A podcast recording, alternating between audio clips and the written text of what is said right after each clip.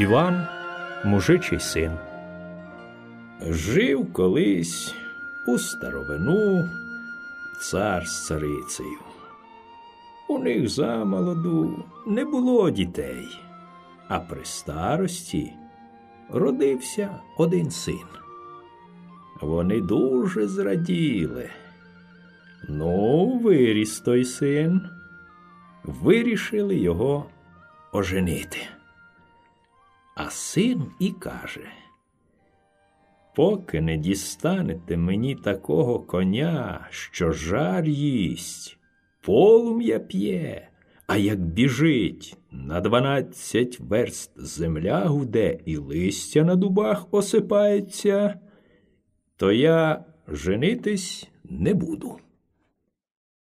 Цар скликав усіх своїх богатирів, почав розпитувати: «Може, з вас хто знає або чув, де такий кінь, що жар їсть, полум'я п'є, а як біжить, то за дванадцять верст земля гуде і листя на дубах осипається?»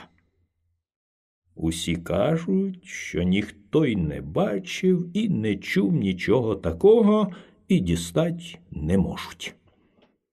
Цар розіслав по всій землі листи: «Може, хто чув або сам дістане, то нехай до мене приходить». Потрапив один такий лист у якусь волость. Прочитали його там. Мужик приходить додому і хвалиться жінці: «От яка у нашу волость бомага прийшла. Якби такий молодець найшовся, то велено йому до царя приїжджать». А у нього був хлопець. От оцей хлопець і каже: «А я знаю, де такий кінь є». А батько: «Сиди там, коли сидиш. Ти вийдеш за ворота, та й то тебе діти б'ють, а то ще про такого коня базікаєш». Хлопець одягся і каже: «Ходім, тату, на двір». Вийшли. Він одною рукою дуба як схопить, нагнув аж до землі, потім пустив. А батько стоїть, очі витріщив, дивиться на нього, аж злякався сам. «Ну, тепер, — говорить, — синку, повірю». Пішли у волость. Батько хлопця залишив на дворі, а сам пішов у хату і каже: «Дозвольте, панове, мені своїм словом втрутитися». «Можеш, говори». «Є у мене син, що може дістать того коня». А всі закричали: «У холодну його взять, сякого такого, з його хлопцем. Куди його хлопець годен? Як він вийде за ворота, то його всі діти б'ють». Посадили мужика й його хлопця у холодну. Сиділи, сиділи вони, а волосне начальство й говорить: «Мабуть, нам нічого не буде, коли він збреше». Випустили, а самі до царя вдарили звістку. Цар прочитав цю звістку і не повірив, що мужичий син міг таке зробити. Але все ж звелів послать своїх слуг і карету за тим хлопчиком. Узяли того хлопця до царя. Як приїхали, цар підкликає його до себе: «Можеш дістать такого коня?» «Можу». «Що ж тобі треба?» «Треба мені коня хорошого та палицю добру». Написав цар записку до свого табунщика: «Ступай у полі є табунщик, даси йому записку, а він тобі дасть коня». Той пішов, показав табунщику записку. «Підожди, — каже табунщик, — пожену напувать коней, а як ітимуть, то якого коня схочеш, такого й вибереш». Став він вибирать і якого не візьме за хвіст, то хвіст у руках зостається. Візьметься за гриву, гриви не стане. Зняв дванадцять шкур, а коня не добрав собі. Йде додому, дивиться, хата обідрана, там бідна бабуся жила. А тут хмара на таку збирається. Бабуся і просить: поможи мені, хлопче, а то всі мене бідну минають. Накрив він шкурами її хату, щоб вона не протікала. Бабуся йому подякувала, і він пішов собі. Виходить цар і дивується, що хлопець коня собі не добрав. «Іди, – каже Іване, мужичий сину, – на конюшні. Вибирай собі коня, може, там є тобі кінь». Той пішов, на котрого руку не покладе, так кінь з усіх чотирьох ніг і впаде. Нема коня та й годі. Настала ніч, а хлопець, як вийшов у степ, як свиснув своїм багатирським посвистом, от і прибігає один кінь. «Чого, хазяїне мій милий, любий, звеш мене? Пора нам у путь дорогу рушати». «Ну, добре». Став він заводить цього коня у царській конюшні, поламав усі двері й стіни порозвалював, насилу завів, прив'язав, дав білоярої пшениці, а сам пішов спать. А цар устав рано і послав збудити Івана, мужичого сина, чи не бачив у вісні, якого йому треба коня.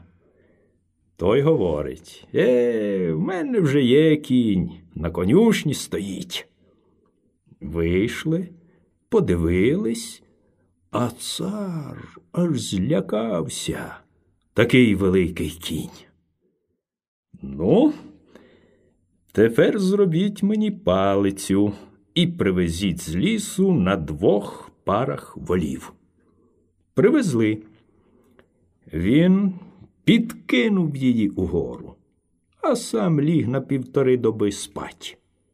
Прокинувся, палиця летить. Він підставив мізинний палець. Вона на друзки розсипалась. «Привезіть, – говорить, – мені на чотирьох парах волів, бо ця негожа». Зрубали столітнього дуба, зробили палицю, привезли на чотирьох парах волів. Він підкинув угору, сам ліг на три доби спать. Прокинувся, чує, палиця гуде. От він підставив середній палець. Палиця вдарилась і на півтора аршина в землю вбилась. «Ну, ця, – каже, – добра буде». Збирається в дорогу. Цар і каже: «Ну от, як дістанеш такого коня, то я тобі яку схочеш нагороду видам і ніколи ніякої кривди не чинитиму. Слово моє тверде». Поїхав хлопець, але цар все-таки не вірить, щоб якийсь то Іван, мужичий син, та коня такого сам дістав, ну і дав ще йому своїх багатирів, уже панської, а не мужицької крові. «Наганяйте», – каже їм цар. Іван, мужичий син, чує, земля двихтить. Це або змій летить, або якісь багатирі їдуть. Доїжджають, поздоровкались, а він і питає: «Хто ви такі?» «Це нас цар послав разом з тобою». «Як же нам бути? Треба комусь із нас бути старшому, бо так ніякого порядку не буде, а треба, щоб ми комусь одному підкорялись».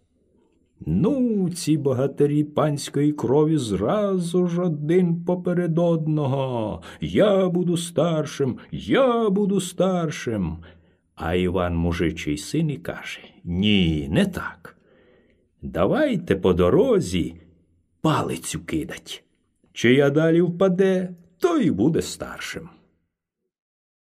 Кинув один палицю по шляху вперед. Їдуть день, їдуть другий, палиці нема. На третій день бачать, лежить. Кинув другий. Їдуть день, їдуть два, їдуть три, палиці нема. Найшли аж через тиждень. Кинув Іван мужичий син. Їдуть один тиждень, нема палиці, другий і третій тиждень, нема палиці. Це десь твою палицю проминули. Не може бути. Мабуть, моя палиця десь у гостях. Проїхали ще тиждень. Бачать, стоїть великий дім, мідна огорожа навколо, і веде до нього мідний міст. Дивляться, палиця через паркан перевалилася і ріг дому одбила. А в цьому домі жили страшні змії. Тільки їх дома не було, воювали десь далеко.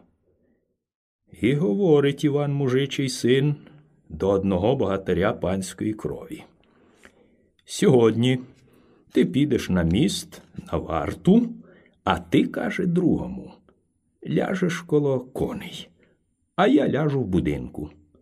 І наказав тому, що на мості: «Глядиш, брат, не спи, а стережи». Той ходив, ходив, а тому, що був з дороги, ліг і заснув на мосту. Тоді Іван мужичий син прокинувся, бачить північ, пора йти. Одягся і пішов на міст. Дивиться, той спить. Слухає, земля двихтить, змій шестиголовий летить і говорить своєму коню: «Стій, не чмихай, проти нашої сили нема нічого. Є тільки Іван мужичий син, тільки сюди ворон кості його не занесе, бо він іще молодий. Ворон кості не занесе, а добрий молодець сам зайде», каже Іван мужичий син. «Чи битися, чи миритися прийшов?»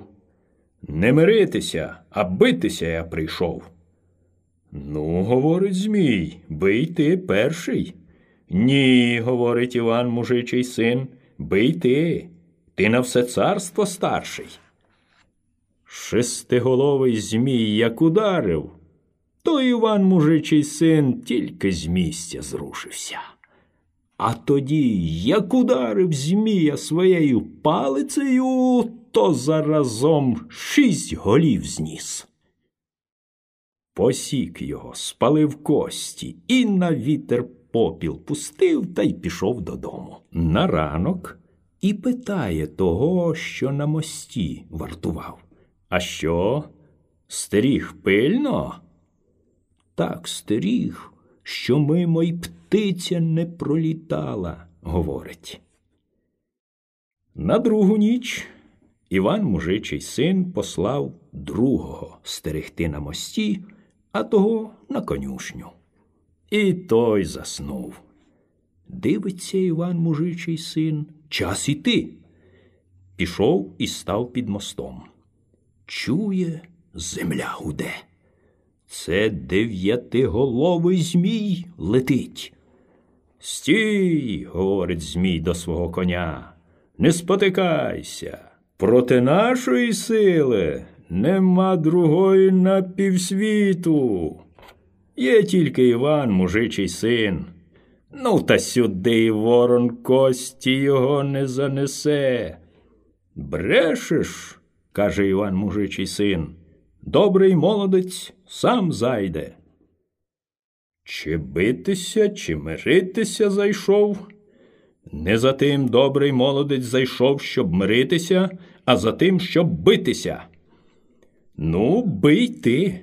Ні, бий ти, ти наполовину світу старший. Той змій, дев'ятиголовий, як ударив, так по кісточки Івана мужичого сина в землю й увігнав. Але Іван, як ударив змія, заразом сім голів одрубав. Другий раз замахнувся і останні дві одрубав. Посік його тіло, спалив кістки і попіл за вітром пустив. Пішов Іван мужичий син досипать. На ранок і питає і того другого: а що, стеріг добре моста? Так стеріг, що й мишка мимо не пролізла.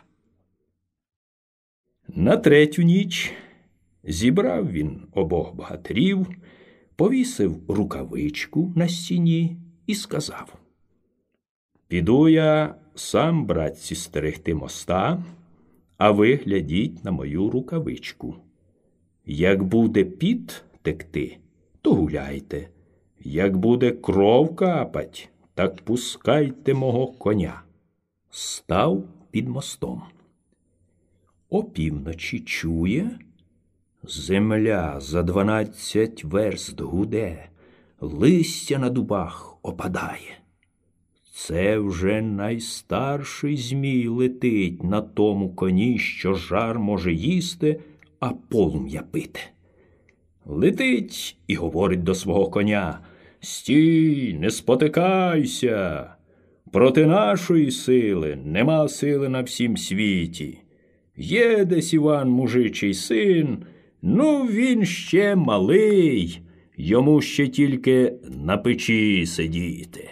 Сюди він не зайде, сюди ворон і кості його не занесе». А Іван мужичий син і каже: «Ворон кості то не занесе, а добрий молодець сам прийде». «Що, будем битися чи миритися?» «Не за тим добрий молодець зайшов, щоб миритися, а за тим, щоб битися». «Бий, — говорить змій». «Ні, ти бий, ти на всьому світі найдужчий». Як ударив змій, то Іван мужичий син аж збілів. Бились, бились. У змія з дванадцяти зосталось уже три голови, а Іван мужичий син уже по самий пояс у землю загнаний, от-от зовсім знеможиться. «Слухай ти, — говорить змій, — у тебе батько був?» «Був». «Воли у нього були?» «Були». «Орав він?» «Орав». «А давав відпочивать?» «Давав». «Ну, давай і ми відпочинемо». Іван мужичий син, як став відпочивать, то кинув свою палицю і розбив конюшню. Тут його кінь вирвався, прибіг до нього, став землю одгрібати. А ті богатирі прокинулись, бачать, з рукавички кров іде, але боялися йти виручати Івана мужичого сина. Думають, для чого нам свої голови за нього підставляти?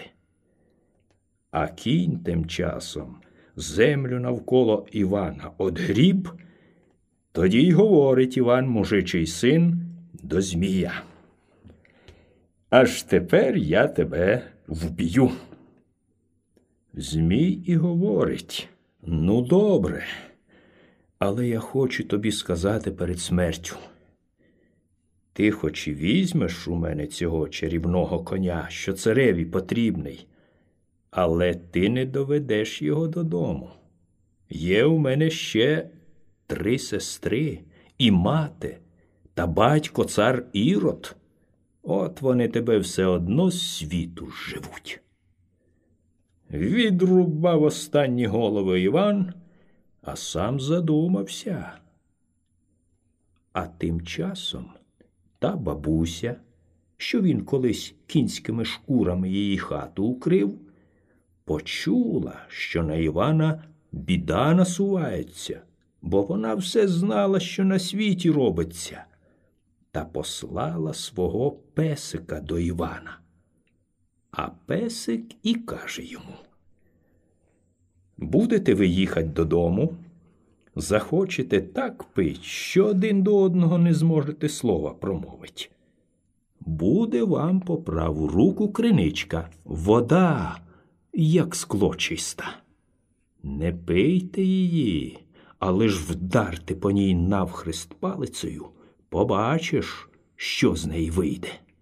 Від'їдете далі, захочете їсти. Стоятиме явір, під явором стіл, там лежатимуть паляниці, яблука й усякі напитки й наїдки. Не їжте, вдар навхрест, побачиш, що вийде з його. Проїдете далі, захочете спать. Під явором стоятимуть ліжка, не лягайте, вдар по них, побачиш, що буде». Вислухав Іван, подякував бабусиному песику, забрав того коня і разом з тими двома богатирями поїхав додому. Їдуть, їдуть, захотілось їм пить. Аж справді, над шляхом криничка праворуч. Ці два богатирі хотіли напитися. «Ні, підождіть», – говорить Іван, – «подивлюся». Та як ударив по ній палицею, то кров так і потекла. А це Змієва сестра перекинулась криничкою. Поїхали далі. Зарубав ще двох сестер, що були у вигляді їжі і ліжок. Далі оглянулись.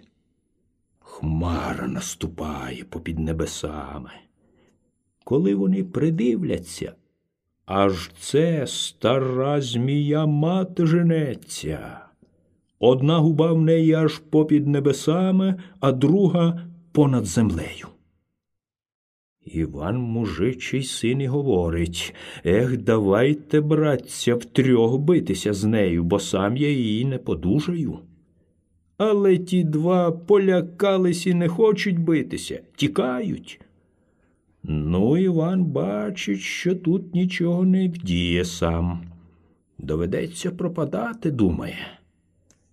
Але згадав, що тут недалеко, за горами, за лісами, є величезна кузня. От він пришпорив свого коня, та чим дуж до тієї. Ну, а ці два богатирі теж за ним, бо ж нікуди більше їм подітись. Підлітають до тієї кузні: «Отчиніть!» Ковалі отчинили їм дванадцятеро дверей залізних. Вони влетіли, а двері самі собою зачинились. А Змія сіла коло кузні і давай вогненним язиком двері пролизувати. Іван, мужичий син, бачить, що не жарти, та до ковалів: «Миттю робіть плуга, та такого великого, щоб аж під стелю кузні, і робіть такі ж великі щипці». Ну, ковалі враз узяли за роботу, а Змія все далі й далі пролизує. Вже кілька дверей залишилось, а тут ковалі вже й кінчили плуг і щипці. Пролизала Змія останні двері, встромила голову, а тут Іван щипцями розжареними і здавив її за губу.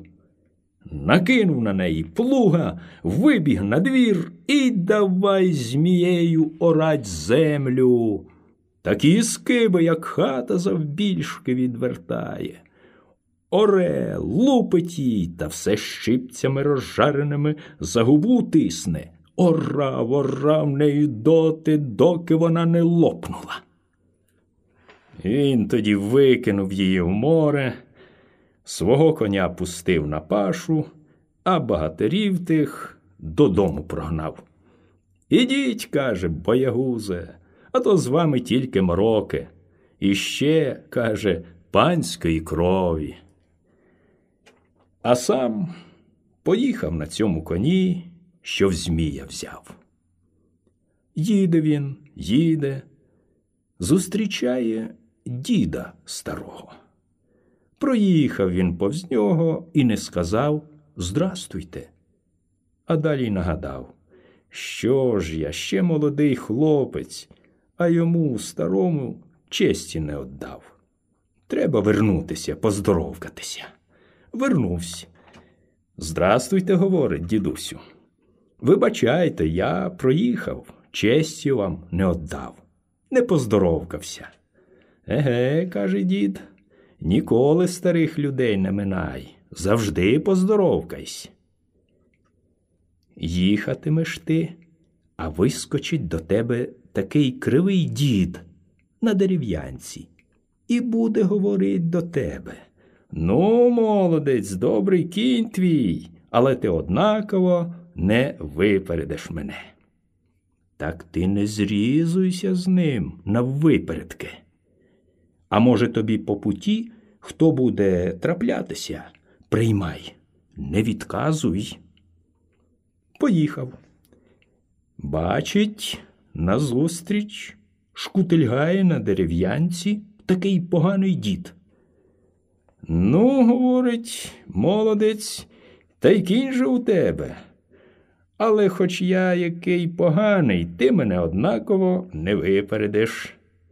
Ну, та я й не стану з тобою сперечатися, ні то й ні». Та тільки сказав це Іван мужичий син, а той дід поганий своєю дерев'янкою в стремено, а Івана якоюсь гострою стрілою збив сідла та й полетів на коні. Іван мужичий син і оглянутися не встиг. А це був не хто інший, як сам цар Ірод, батько Зміїв і Зміїх. Розсердився Іван мужичий син. «Ну, — каже, — я ж тобі цього не подарую. Я ж тебе, Ірода проклятого, й пішки знайду». Та палицю в руки і пішов. Іде він, але відчувай, що та ранка від стріли Ірода все розпухає і розпухає, все більшою робиться і більшою. Вже Іван і знемагати почав. «Е, це вже біда», — думає Іван мужичий син. «Це виходить, цар Ірод затруєною стрілою мене вдарив». Пройшов ще трохи Іван, та вже й зовсім знеміг. «Це, — каже він сам до себе, — тепер ж не побити мені царя Ірода. Тепер він мене одним пальцем поборе».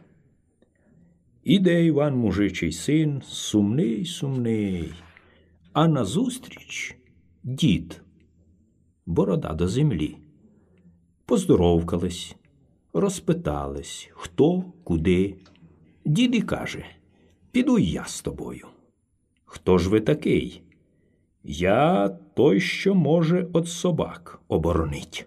Здвигнув Іван мужичий син здивовано плечима, але згадав пораду старого і мовчить. Пішли далі. Являється їм другий дід. Пристав до них. «Я, — каже, — Мороз». Ідуть далі. Третій дід назустріч. Розпитались, хто, куди.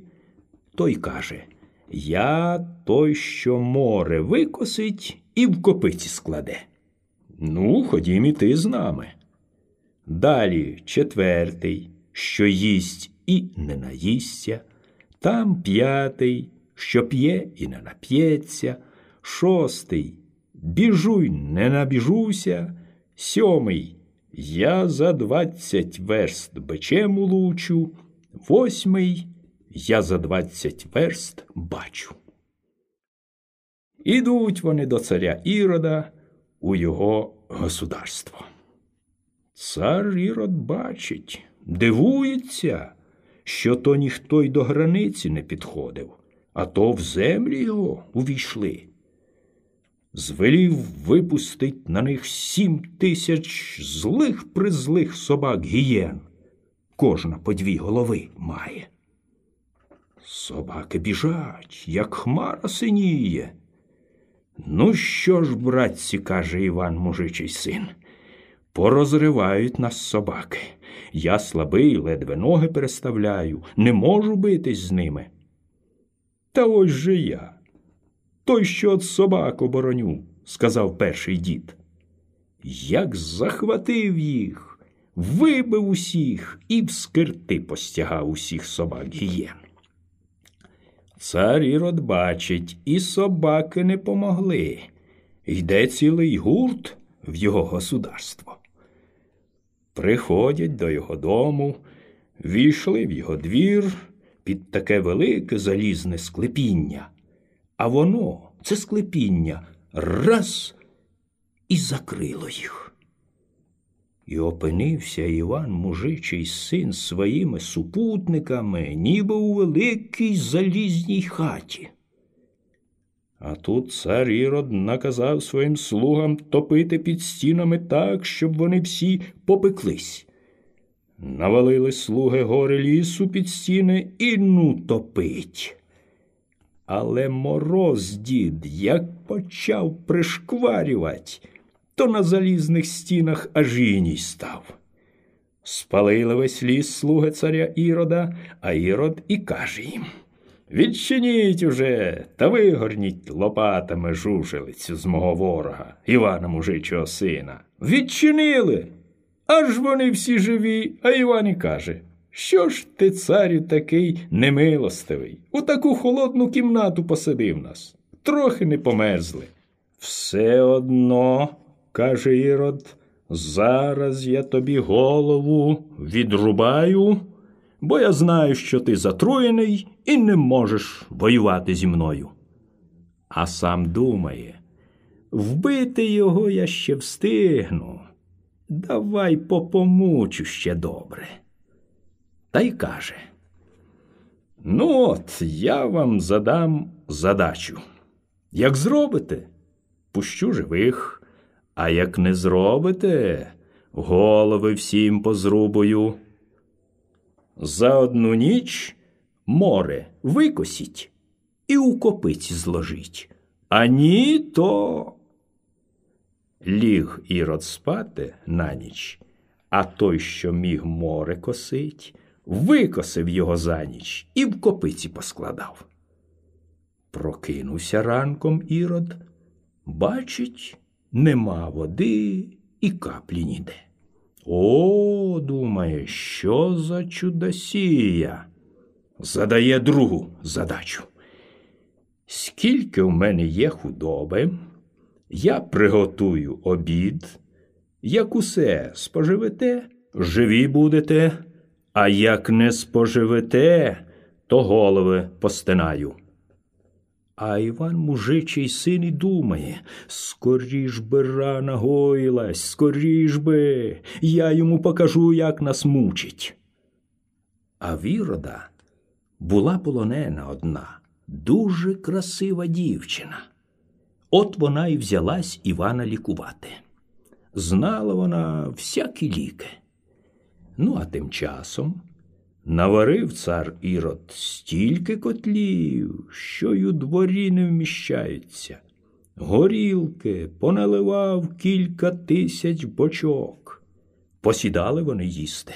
Не більше з'їли, як одного вола. А Іван, мужичий син, і журиться: «Ми й за три роки всього не з'їмо». Коли тут нагадали, що є один дід: «Їм не наїмся», і другий дід: «П'ю не нап'юся». Як почали вони обидва трощить, то казали, що ще й мало, що ще б їли. Бачить цар Ірод, що нічим їх не візьмеш. Хотів уже повбивати їх, але вирішив ще помучити. «Хто завтра, – каже він, – принесе раніш води з моря? Чи моя дочка Скорогонка, чи ви? Як ви, живі будете, а ні, то…»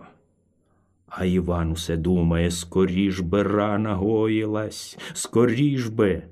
А полонена дівчина каже: не журись, скоро вже. Переночували. Дочка Скорогонка чуть світ наділа чоботи скороходи, шапку-невидимку, за відерце й подалась до моря. Вона побігла, а вони всі сидять, думають, котрому бігти. Згадали, що є біжить, не набіжиться. Побіг він, набрав води раніше Іродової дочки Скорогонки, біжить, а вона бачить це, та взяла і сипнула йому під ноги сонного порошку. Він впав та й заснув біля відра. Бачить Іван Мужичий син і його супутники, що Іродова дочка вже біжить, а того їхнього біжить, не набіжиться і не видно. А той, що за двадцять верст бачить, подивився і бачить, що біжить, не набіжиться, спить.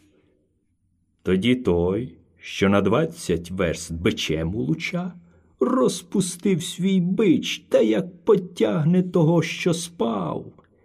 Той прокинувся за відро, як побіжить, і приніс воду раніше, ніж Іродова дочка Скорогонка. Тоді Ірод бачить, що вже нічого для них важкого нема. Вихопив меча і наказав тягти Івана та його супутників на залізний тік. Виводять Івана, а дівчина полонена і каже: «Уже загоїлась твоя рана». Вивели Івана. Тільки хотів цар Ірод рубать, а Іван, як хватне царя Ірода, та як шпурне ним на гострий шпиль його замку, так цар Ірод і здох. Взяв Іван тоді того коня, що Ірод в нього обманом викрав. Дівчина полонена теж з ним збирається. А ці діди і кажуть: ну, а ми послужили тобі, Іване Мужичий сину, та тепер підем далі своєю дорогою, іншим добрим людям служити. Поцілувались з Іваном та й пішли. Приїжджає Іван Мужичий син в своє царство, та й віддає так, як обіцяв, бо завжди любив слова дотримувати. Отдає цареві коня того, що жар їсть, полум'я п'є, а як біжить, то за дванадцять верст земля гуде і листя з дубів осипається. Але тут якраз стояли ці два богатирі панської крові, що їх цар посилав разом з Іваном.